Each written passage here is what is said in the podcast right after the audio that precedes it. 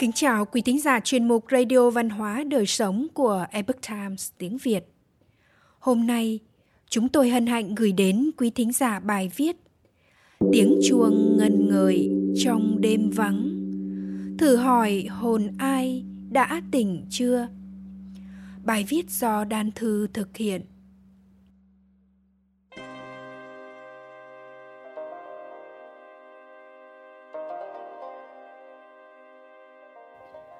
Vẳng bên tai một tiếng chảy kinh khách tàng hải giật mình trong giấc mộng. Thơ chu mạnh trinh. Có một đứa trẻ được đưa đến chùa để theo con đường tu nghiệp. Trụ trì thấy đứa trẻ này thông minh, nhanh nhẹn, liền giao cho nó chịu trách nhiệm đánh chuông. Hàng ngày, cứ vào một giờ quy định là phải đi đánh chuông. Tiểu hòa thượng lúc đầu thấy rất hào hứng, ngày nào cũng chăm chỉ đi đánh chuông. Tiếng chuông vang xa, xa mãi, ngày nào cũng đều đặn như vậy. Nhưng tiểu hòa thượng dù sao vẫn chỉ là một đứa trẻ, không có tính nhẫn nại. Một thời gian sau, nó liền bắt đầu cảm thấy buồn chán. Tiếng chuông đánh khi cao khi thấp sau đó, dần dần chỉ có tiếng vang, không còn ngân xa nữa. Dần dần, tiểu hòa thượng cảm thấy nhiệm vụ đánh chuông này vừa vô vị, vừa đáng ghét. Đến một ngày nọ, trụ trì đột nhiên tuyên bố chuyển tiểu hòa thượng đến sân sau làm nhiệm vụ gánh nước trẻ củi. Tiểu hòa thượng rất ngạc nhiên, bèn hỏi Sư phụ vì sao lại cho con đi trẻ củi gánh nước vậy? Không phải là con vẫn đánh chuông rất tốt hay sao? Trụ trì mỉm cười đáp. Sai rồi. Không phải là con làm rất tốt, mà là làm không tốt. Về cơ bản là không thể đảm nhận nhiệm vụ đánh chuông được. Tiểu hòa thượng không phục, bèn hỏi tiếp tại sao nói con không thể làm được? Lẽ nào con đánh chuông không đúng giờ? Tiếng chuông không vang xa hay sao? Trụ trì vẫn nhẫn nại trả lời. Tiếng chuông con đánh, tuy rằng rất đúng giờ và cũng vang rất xa, nhưng tiếng chuông không có hồn, không có lực, không có sức lay động. Vừa nghe là đã biết con chỉ có miễn cưỡng làm cho xong chuyện mà thôi. Tiểu hòa thượng nghe vậy, giật mình bối rối. Không ngờ, nghe tiếng chuông mà trụ trì biết rõ lòng mình như vậy. Hòa thượng nhìn tiểu tử hồi lâu rồi chậm rãi nói, con à tiếng chuông của chùa chúng ta không phải chỉ để báo giờ mà là để cảnh tỉnh những chúng sinh đang mê muội. Do đó, tiếng chuông đánh lên không những phải âm vang, mà còn phải mượt mà, đầy đặn, nhân hậu thầm trầm. Lòng con phải nghĩ về đức phật, thành kính dụng tâm như khi nhập định và lễ bái, mà đánh chuông thì tiếng chuông mới như lời nhắc nhở tỉnh thức chúng sinh mê lạc. Tiểu hòa thượng nghe xong tình ngộ, vô cùng hối hận. Liền vâng lời trụ trì gánh nước trẻ củi với tâm thái của người đã giác ngộ. Chăm chỉ chuyên cần, không oán không giận, không than mệt mỏi. Một ngày, trụ trì gọi cậu lại và nói Giờ có lẽ con đã biết đánh chuông rồi. Từ đó, tiểu hòa thượng chăm chỉ đánh chuông. Tiếng chuông rõ ràng mượt mà đầy đặn thầm trầm ngân vang. Ba năm sau, trụ trì bắt đầu dạy tiểu hòa thượng học kinh kệ, dạy về giáo lý nhà phật. Về sau, tiểu hòa thượng trở thành thiền sư đạo hạnh, có tiếng trong vùng. Vẳng nghe một tiếng chuông ngân vào thời lưỡng hán phật giáo truyền vào trung quốc để làm hiệu lệnh gọi tăng lữ và dân chúng. Chuông được thỉnh vào chùa chiền, trở thành một loại pháp khí của Phật giáo. Trong Bách Trượng Thanh Quy Pháp Khí có nói, chuông lớn cũng đóng vai trò ra hiệu lệnh. Được gõ vào sáng sớm, nó phá tan màn đêm, đánh thức người ta dậy.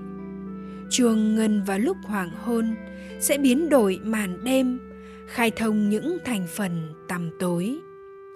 Tiếng chuông buổi đầu hôm mở sáng là sự nhắc nhở kẻ tu hành thức giấc tinh tấn, rời xa những chấp mê bất ngộ, tối tăm của lòng dục mà chuốc lấy khổ đau trong cuộc sống vô thường. Lòng người hướng về tiếng chuông để bỏ đi những phiền muộn lo toan sầu khổ, để lắng lòng trong cõi an nhiên từ bi của Phật. Âm thanh mượt mà vang vọng, thầm trầm trong vắt của tiếng chuông giữa khung cảnh tịch lặng hàng trăm ngàn năm qua khiến cho người ta cảm thấy tâm hồn khoáng đạt và thanh thản hướng về nơi tiếng chuông ngân tiếng chuông là niềm cảm hứng cho nhiều nhà thơ thời cổ đại đỗ phủ từng viết, dục giác văn thần trung, lệnh nhân phát tâm tình tạm dịch, sớm mai thức dậy, muốn nghe một tiếng chuông ngân, khiến tâm hồn thanh tịnh.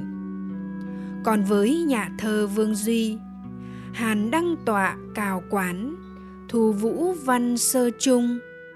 Tạm dịch, đèn khuya lạnh lẽo trên cao quán, mưa thu nhạt nhòa tiếng chuông thưa. Dường như chẳng có âm thanh nào chạm đến sâu thẳm hồn người như thế. Tiếng chuông trầm ấm ngân vang trong khoảng trời an định khiến không gian tràn đầy cảm giác bình yên. Thanh thản như ở một nơi thánh khiết giữa chốn hồng trần. Trong không khí tịch mịch, tiếng chuông chùa đánh tan đi bao ưu sầu phiền muộn trong lòng nhân thế. Đắm mình trong sự trang nghiêm lặng lẽ, người ta có thể tĩnh lặng, nhìn sâu vào nội tâm của chính mình và lòng bắt đầu tự hỏi đời người rốt cuộc là sống vì điều gì? Nhà phật giảng rằng, con người cũng như khách trọ trốn trần gian, nhưng bị cuốn vào vòng danh lợi, dục vọng nơi đây mà quên mất mục đích của sinh mệnh là quay trở về thiên giới. Nghe tiếng chuông tỉnh mộng trần ai, bỗng nhận ra rằng thân người mong manh vô thường, sớm còn tối mất. Khi đi không đem gì đến, mà khi rời cũng không mang theo được gì. Vậy thì mê đắm nơi danh lợi của cải để làm chi? Tiếng chuông thức tỉnh nhắc kẻ tu hành ngộ đạo cõi trần ngắn ngủi, nên chuyên tâm tu tập, sớm ngày viên mãn trở về với ngôi nhà vĩnh cửu của sinh mệnh. Tiếng chuông mở ra một không gian tĩnh lặng cho tâm hồn thanh tịnh. Âm thanh vừa phảng phất nỗi u buồn màn mác, như tiếng thở dài của phật đà khi thấy chúng sinh quá mề lạc, đang còn nặng kiếp trần ai. Nhân tâm bao giờ mới hồi tỉnh? Vừa tha thiết như lời nhắc nhở khuyên mọi người, hãy mau mau trở về bến bờ xác ngộ. Nghe tiếng chuông chùa, tỉnh giấc mộng, lời danh.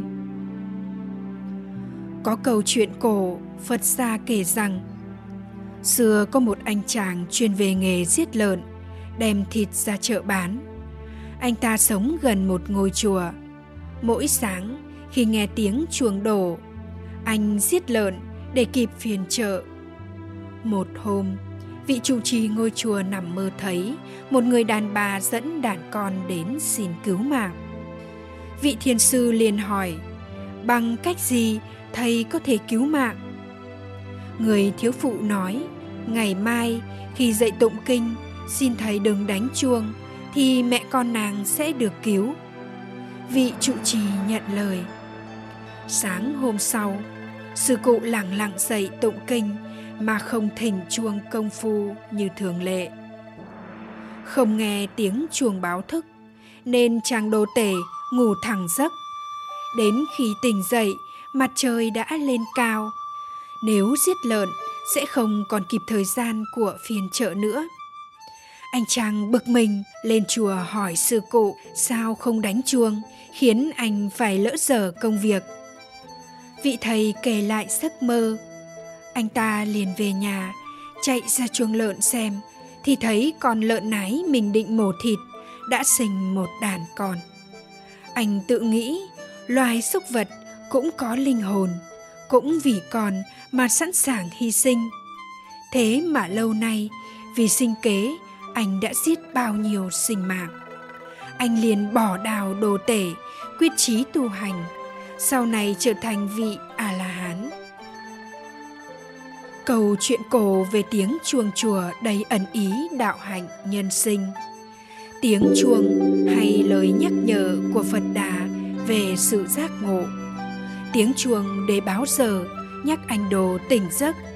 Nhưng con người tỉnh giấc mà thực ra vẫn chỉ là mê muội trong vòng danh lợi, nên không việc xấu ác nào không dám làm như giết hại sinh mệnh.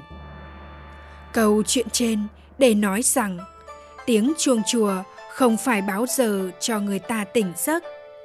Ý nghĩa của tiếng chuông chùa trong giáo lý nhà Phật là tiếng chuông tỉnh thức thế nhân khỏi mê muội lầm lạc, buông xả danh lời, khiến con người trở về bản giác của mình tính thiện, từ bi, hỷ xả, vô ngã, vị tha những bản tính thuần khiết nguyên sơ được trời phú từ khi sinh ra, vốn đã có sẵn trong mỗi con người chúng ta.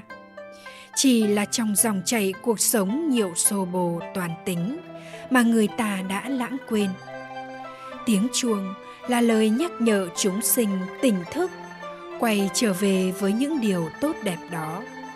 Nhất tâm làm điều lành, điều thiện, đánh thức phật tính ở trong mình phản bổn quy chân, nhận ra ý nghĩa quý giá nhất đời người là tu hành quay trở về với phật.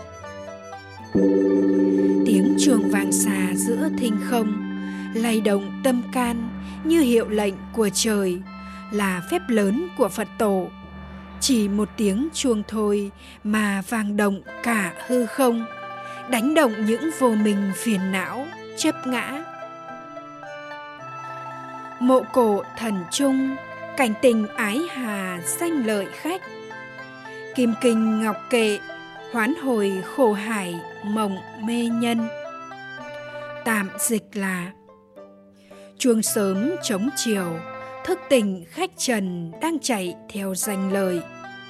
Kinh vàng kệ ngọc, kêu gọi người đời màu thoát khỏi bể khổ mênh mông tiếng chuông ngân ngời trong đêm vắng. Thử hỏi hồn ai đã tỉnh chưa?